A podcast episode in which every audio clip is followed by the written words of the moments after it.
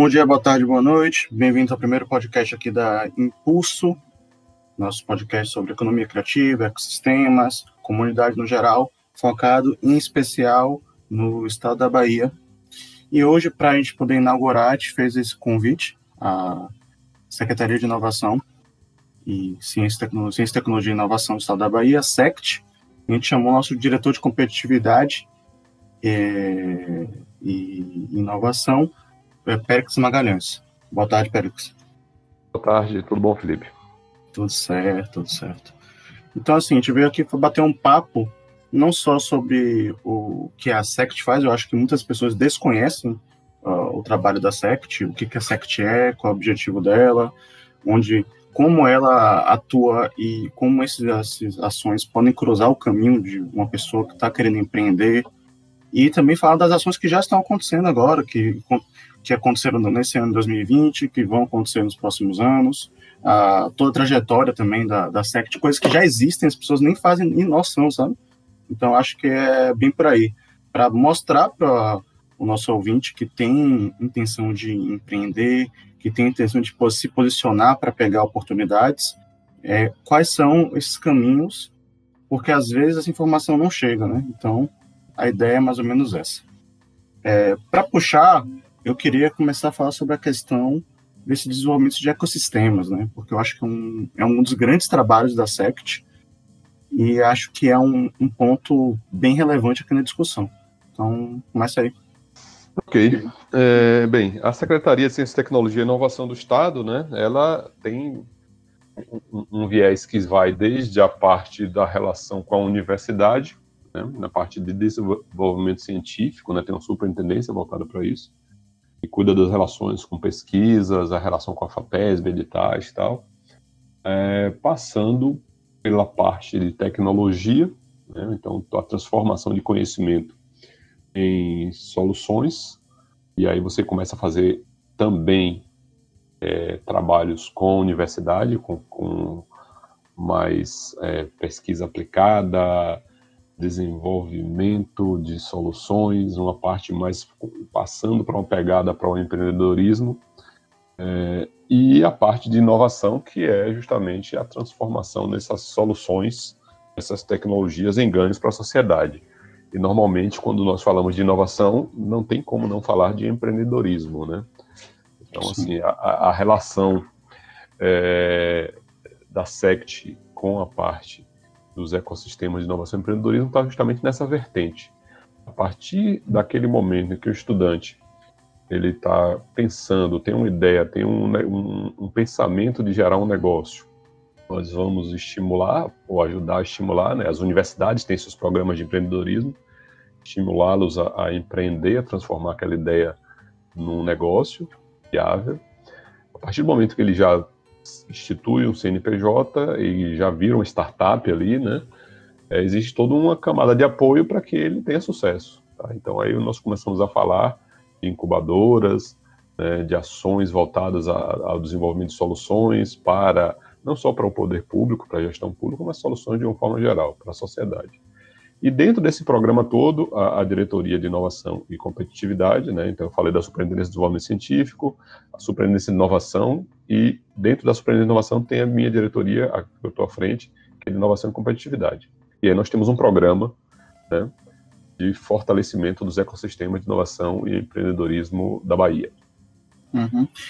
Aí eu, eu, eu tive uma conversa com, lá na FAPESB e eles deram uma, uma situação que eu achei bem interessante no sentido, a FAPESB é uma fundação que de apoio à pesquisa e que está relacionado a, muitas vezes, dar subsídios a empreendedorismo aqui também no estado. Um exemplo legal que foi o Centelha ano passado, né? Que, sim, sim, sim. Que rodou bem interessante. A oportunidade de empreendedores terem um acesso a um capital, um capital que, se não me engano, é caracterizado como semente, né?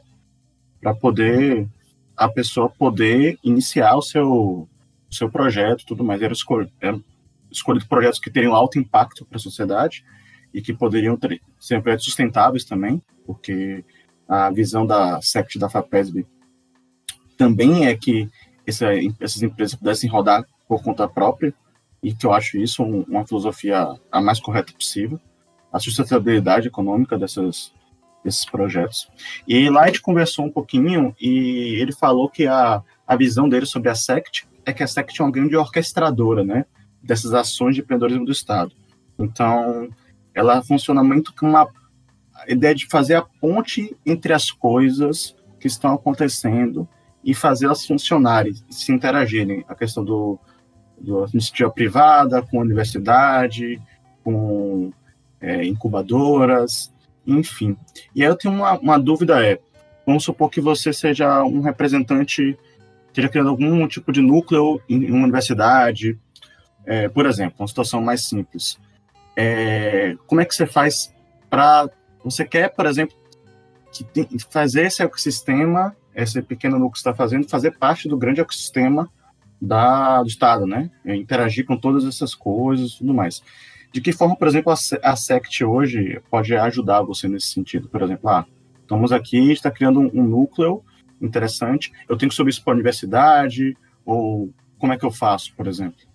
É, é, não, não existe nenhum requisito, né? Participar de um ecossistema é, é inerente das, aos próprios atores do próprio ecossistema. Então, a partir do momento que você é um estudante, você está no ecossistema, né?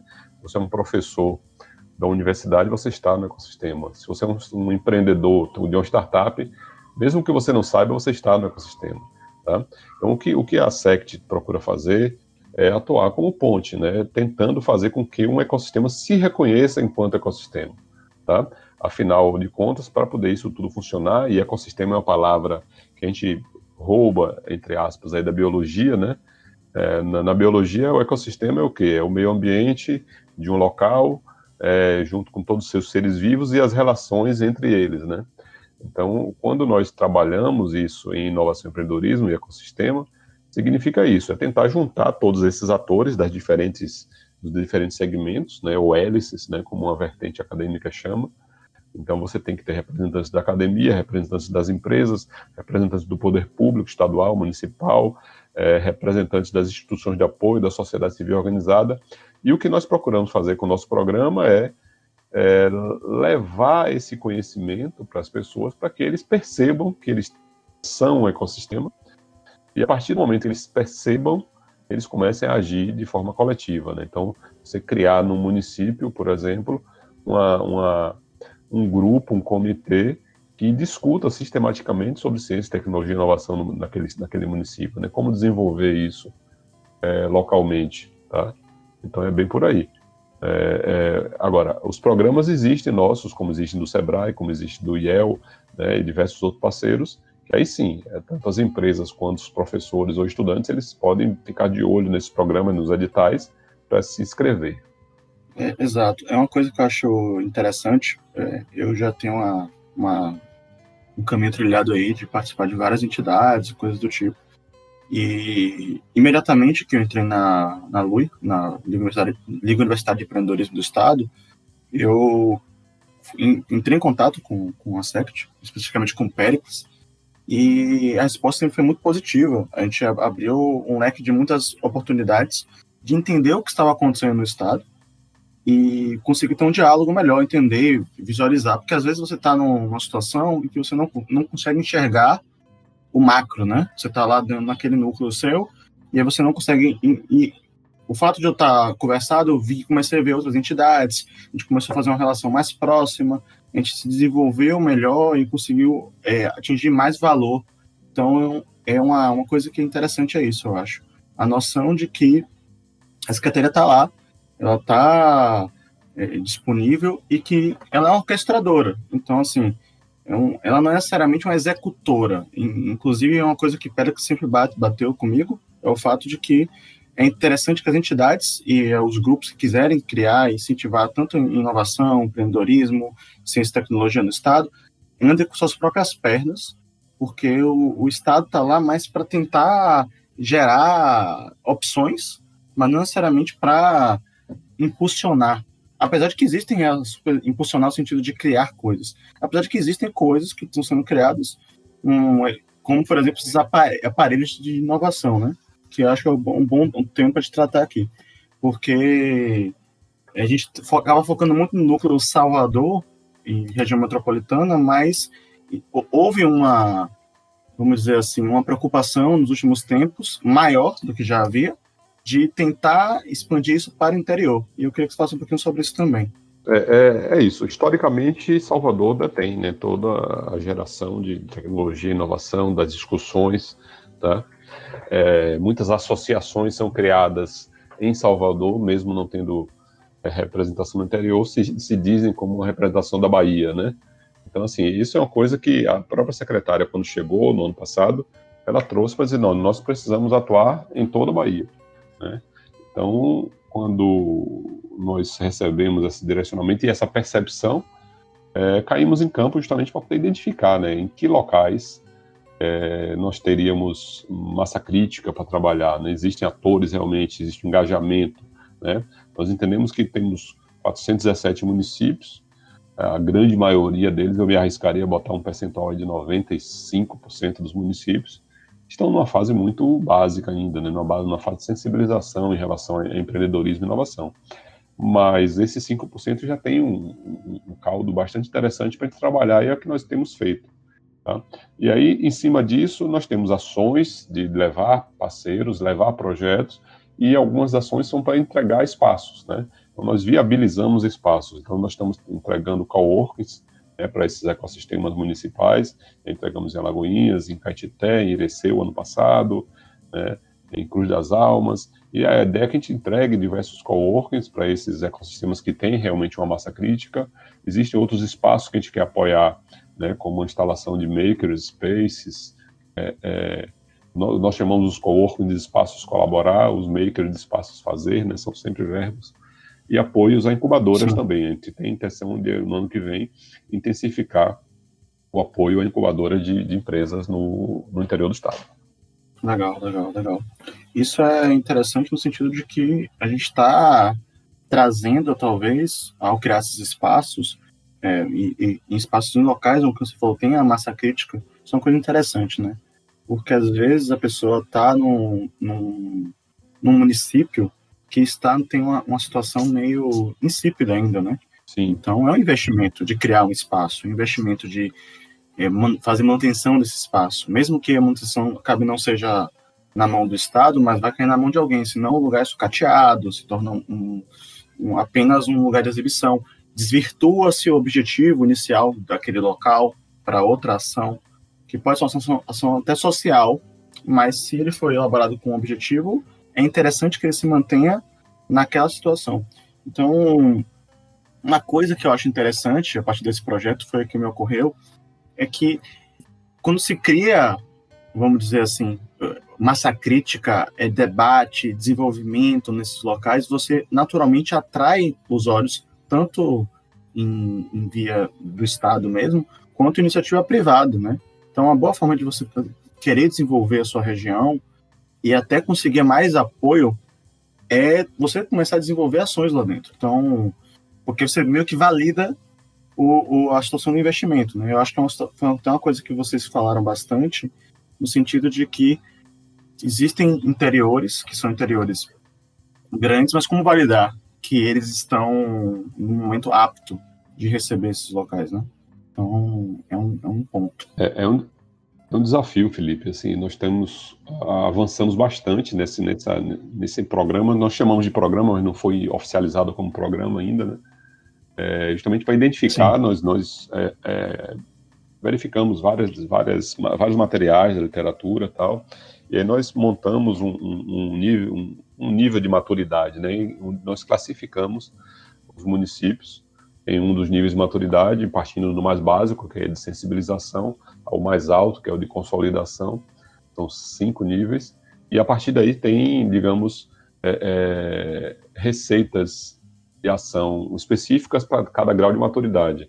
E assim a gente evita né, usar o recurso público para um lugar que não tem ainda a, a, a, demanda, né, que não tem a demanda para aquilo. E uma coisa Sim. que você falou é importantíssimo.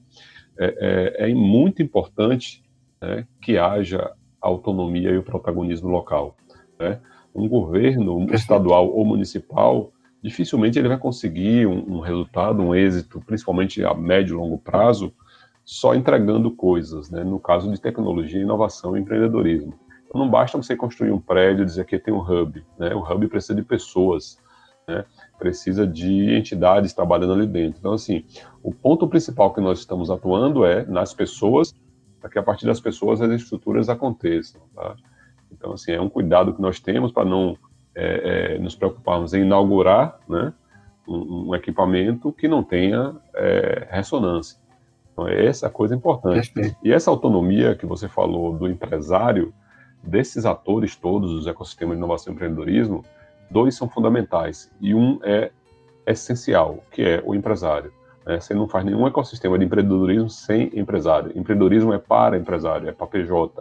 O empresário vai ter que girar, ganhar dinheiro, crescer, desenvolver. Assim ele vai desenvolver também socioeconomicamente o local.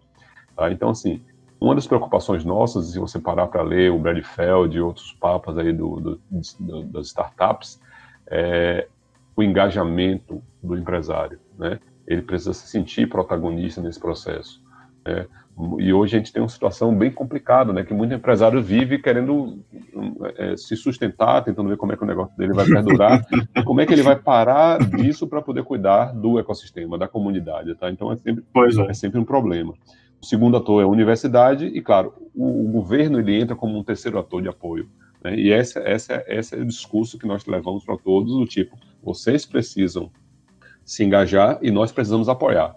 É que muitas vezes a gente conversa com o empresário ele fala, pô, pode contar comigo, é, tem, você tem, tem, tem meu total apoio, e eu paro e fico, não, calma lá, é o contrário. Você pode contar Exato. comigo e eu posso apoiar você. Mas para isso você tem que qualificar. para isso você tem que qualificar sua demanda, né? O que é que você precisa realmente, né? E não o empresário. Quanto mais coletivo, melhor para o poder público, tá? Então é muito complicado receber um empresário, por mais que seja um gênio, que tenha uma solução mirabolante, tá? Um poder público receber um empresário e dizer, eu vou lhe, lhe ajudar. Né? O poder público Exato. ajuda o, o coletivo, né? a classe. Então, por isso que a gente incentiva muito que esses empresários estejam acoplados né, com outros, na forma de uma associação, de uma comunidade, de um instituto, né? Você começa a ter Alcentes Bay, você começa a ter Santana Valley, né? Que são grupos, são coletivos de empresas, né? E aí, depois de coletivo de empresas, viram coletivo de atores com professores das universidades e, assim por diante. Isso é interessante porque existe a, aquela figura meio folclórica, mas até, pelo menos até uns anos atrás, era bastante real, do empresário que ele vive roda a empresa dele em função de edital, né? Que não sei o quanto será, será forte aqui no, no estado da Bahia, mas a gente tem total ciência de que isso acontece em muitos lugares do Brasil. É, em algumas áreas também, né? Tem áreas que realmente sobrevivem mais por, por, por editais.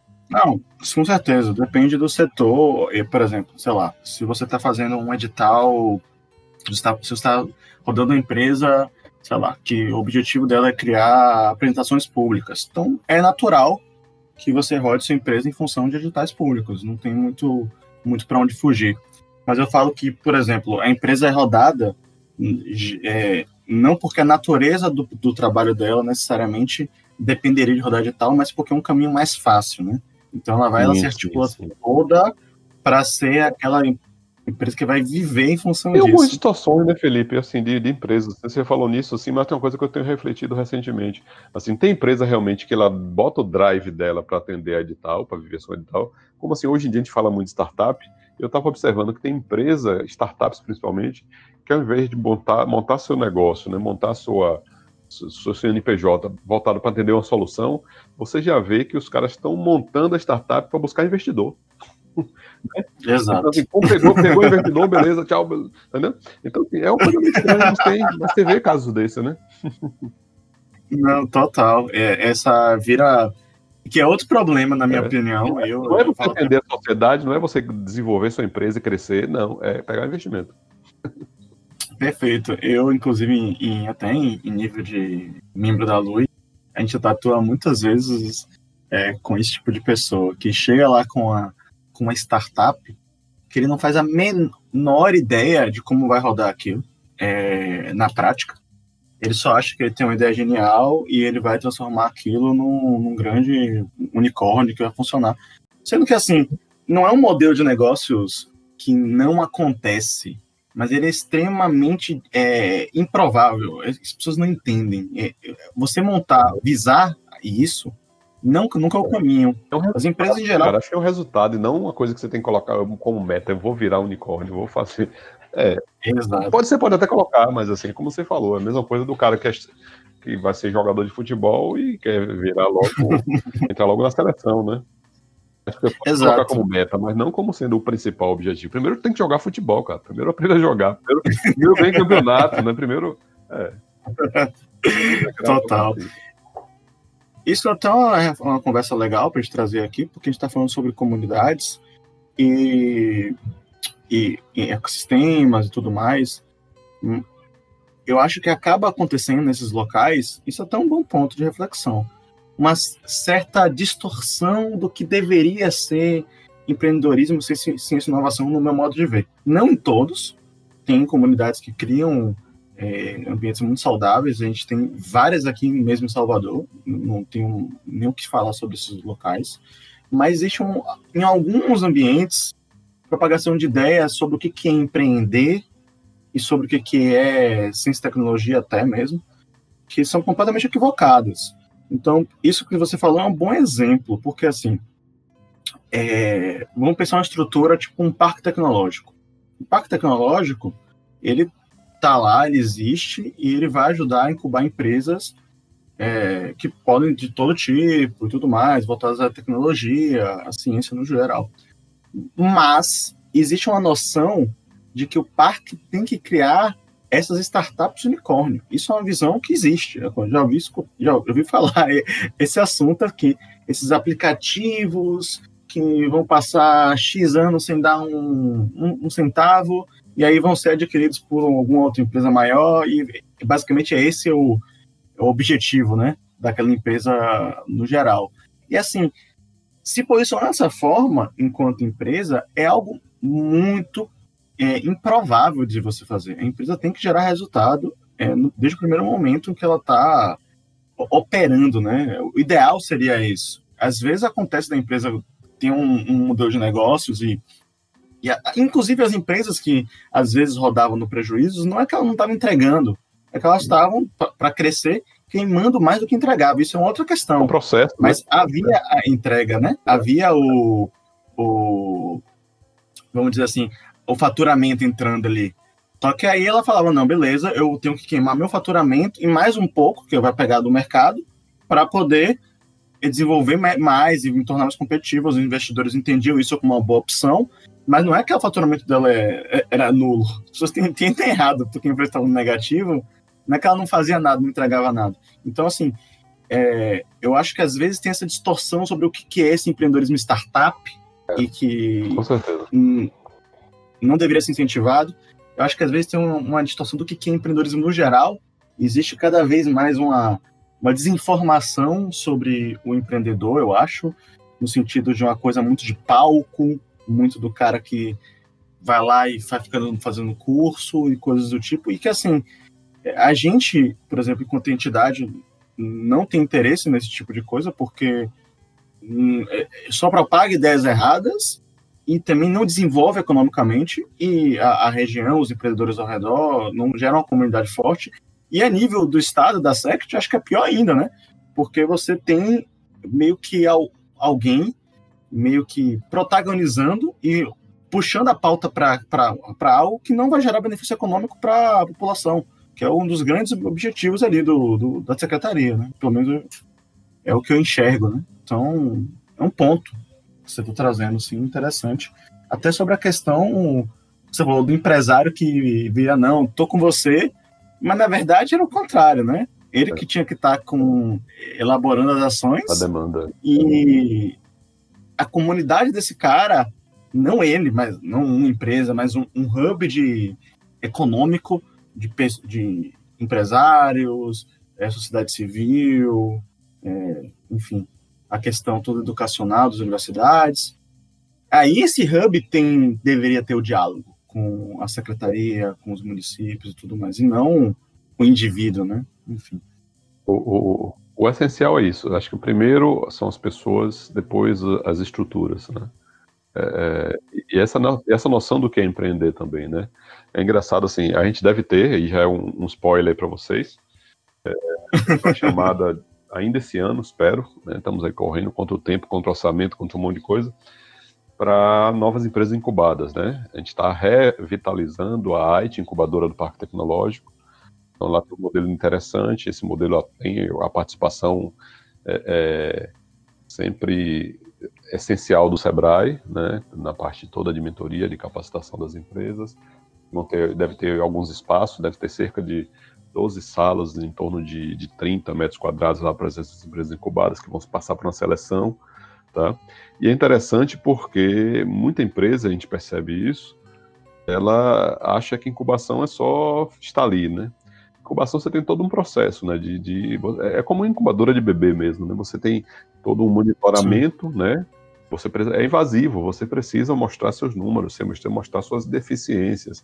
E a partir disso, né, o processo da incubação com o apoio dos mentores, da, da, das consultorias, vai melhorando uhum. seu, a sua solução, o seu, seu PJ, né, para que você esteja maduro o suficiente para sair da incubadora. Tá? Então, assim, a gente deve ter uma chamada esse ano, é interessado, né? É, é, existe uma uhum. taxinha, né, baixa, mas assim, a empresa tem que estar tá faturando também, não, não adianta eu criar uma empresa agora e só colocar lá dentro que você vai, é um custo que você vai ter, não é, não é um, um processo 100% gratuito, até por uma questão educacional, né? Aquele propósito da incubadora é educacional. É diferente desses processos que existem aí de hubs, né? É, de acelerações, né? Tudo se confunde hoje. Tudo acha que é aceleração, tudo acha que é hub. A incubadora é um processo educacional, né? É um processo que você aprende a empreender, né? É, é, e aí você precisa ter um cara que cuida de produto. Você normalmente a incubadora, as seleções que nós fazemos ela precisa que você tenha uma sociedade, ou seja, não pode ser uma empresa de uma pessoa só, né? E normalmente a gente valoriza se, se, essa, se essa parceria for uma parte ADM, uma parte, uma parte gestão e uma parte negócio, não é uma parte produto, né? Então são coisas que a gente vai fazer. E a gente espera muito, cara, que o ano que vem a gente vai ter a publicização do parque, né? A, gente, a gestão vai passar a ser gerada por uma organização social, a SECT vai continuar dando drive é, estratégico, a gente vai ter uma chamada também de novas empresas, então a gente está esperando mesmo que 2021 é, seja um momento bem interessante para o Parque Tecnológico, com esse novo ciclo, e que a gente possa extravasar essas ações realmente para os ecossistemas do interior, como a gente está planejando, tá? São coisas bem interessantes que vêm por aí. Porra, bem legal. É para a gente fechar essa conversa toda, eu acho que é interessante falar sobre ações um pouco mais, assim, individuais, né? Estou falando muito de comunidade, mas eu acho me ocorreu que esse é um tema importante também para quem está empreendendo. Ações como, por exemplo, foi o Centelha, né? Eu comentei uma ação aqui, mas não explicamos, né? O que, que é, é o que, que foi. Boa. Pode ter gente que nunca, nunca viu nem falar do que é o Centelha. Explica aí pra gente. Legal. Assim, da mesma forma que a gente falou das incubadoras, né? Que são processos voltados para PJs, né? Para empresas já criadas, para startups ou para novos negócios, existe toda uma gama de ações voltadas para a pessoa que quer virar um empreendedor, né? Quer transformar num PJ. Então a gente chama de, algumas vezes as pessoas chamam de ações de pré-incubação ou ações de sensibilização ou de educação empreendedora. Né? Existem vários, Sebrae tem várias também. A gente até bolando um edital, um concurso de ideias. O Centelha é um edital né, de subvenção, ou seja, é um dinheiro que a pessoa recebe e não precisa devolver, não é um empréstimo, tá? É, onde são incentivadas a, a, a submissão de projetos de ideias, né? Então não precisa, não precisa ter um projeto pronto, não precisa ser um, um, um CNPJ. Você monta uma ideia de um negócio, né, tem todo, todos os requisitos, e as melhores ideias são premiadas, não só em dinheiro, né, com subvenção, principalmente para poder se essa a ideia do dinheiro não é que seja um prêmio para você é, é, gastar com lazer, mas que você use até no, na transformação de sua ideia no negócio, mas também com capacitações. O Centelha é uma ação nacional, né, que começou lá na Fundação CERT, no, no, em Santa Catarina e virou um projeto nacional já tem alguns anos. E nós fizemos a Centelha Bahia o ano passado, né, tivemos bastante resultados. Foi interessante até nessa ação de interior, é, Felipe, porque na segunda fase, onde uhum. foram selecionados 200 projetos, é, nós tínhamos uma participação 50%, 50%. 50% do capital, 50% do interior. Então foi, foi uma, uma evolução muito grande. Né? as 27 aprovadas já tinham distribuição um pouco mais pesada para Salvador, mas assim, é, é, e acho que eles estão na fase de contratação agora. Tá? Não deve ter, é, eu estava conversando até com a FAPES outro dia, possivelmente a gente tem um novo, mas não vai ser de 2020, teve, foi totalmente atrapalhado, mas a SEC também está bolando outras ações voltadas a esse público, né, voltadas a pessoas, sejam estudantes, concluintes, que queiram transformar seu TCC no negócio, sejam pessoas, né, qualquer pessoa, cidadão, que tem um negócio bacana na mente e quer transformar aquilo num, num projeto, né, num, num modelo de negócio numa empresa. Então, são ações nesse sentido. Perfeito. Perfeito. É interessante porque, assim, a ideia é criar negócios que tenham um impacto e que sejam negócios sustentáveis e tudo mais. E que como isso pode refletir no ecossistema daqui, né? É um, é um fundo perdido.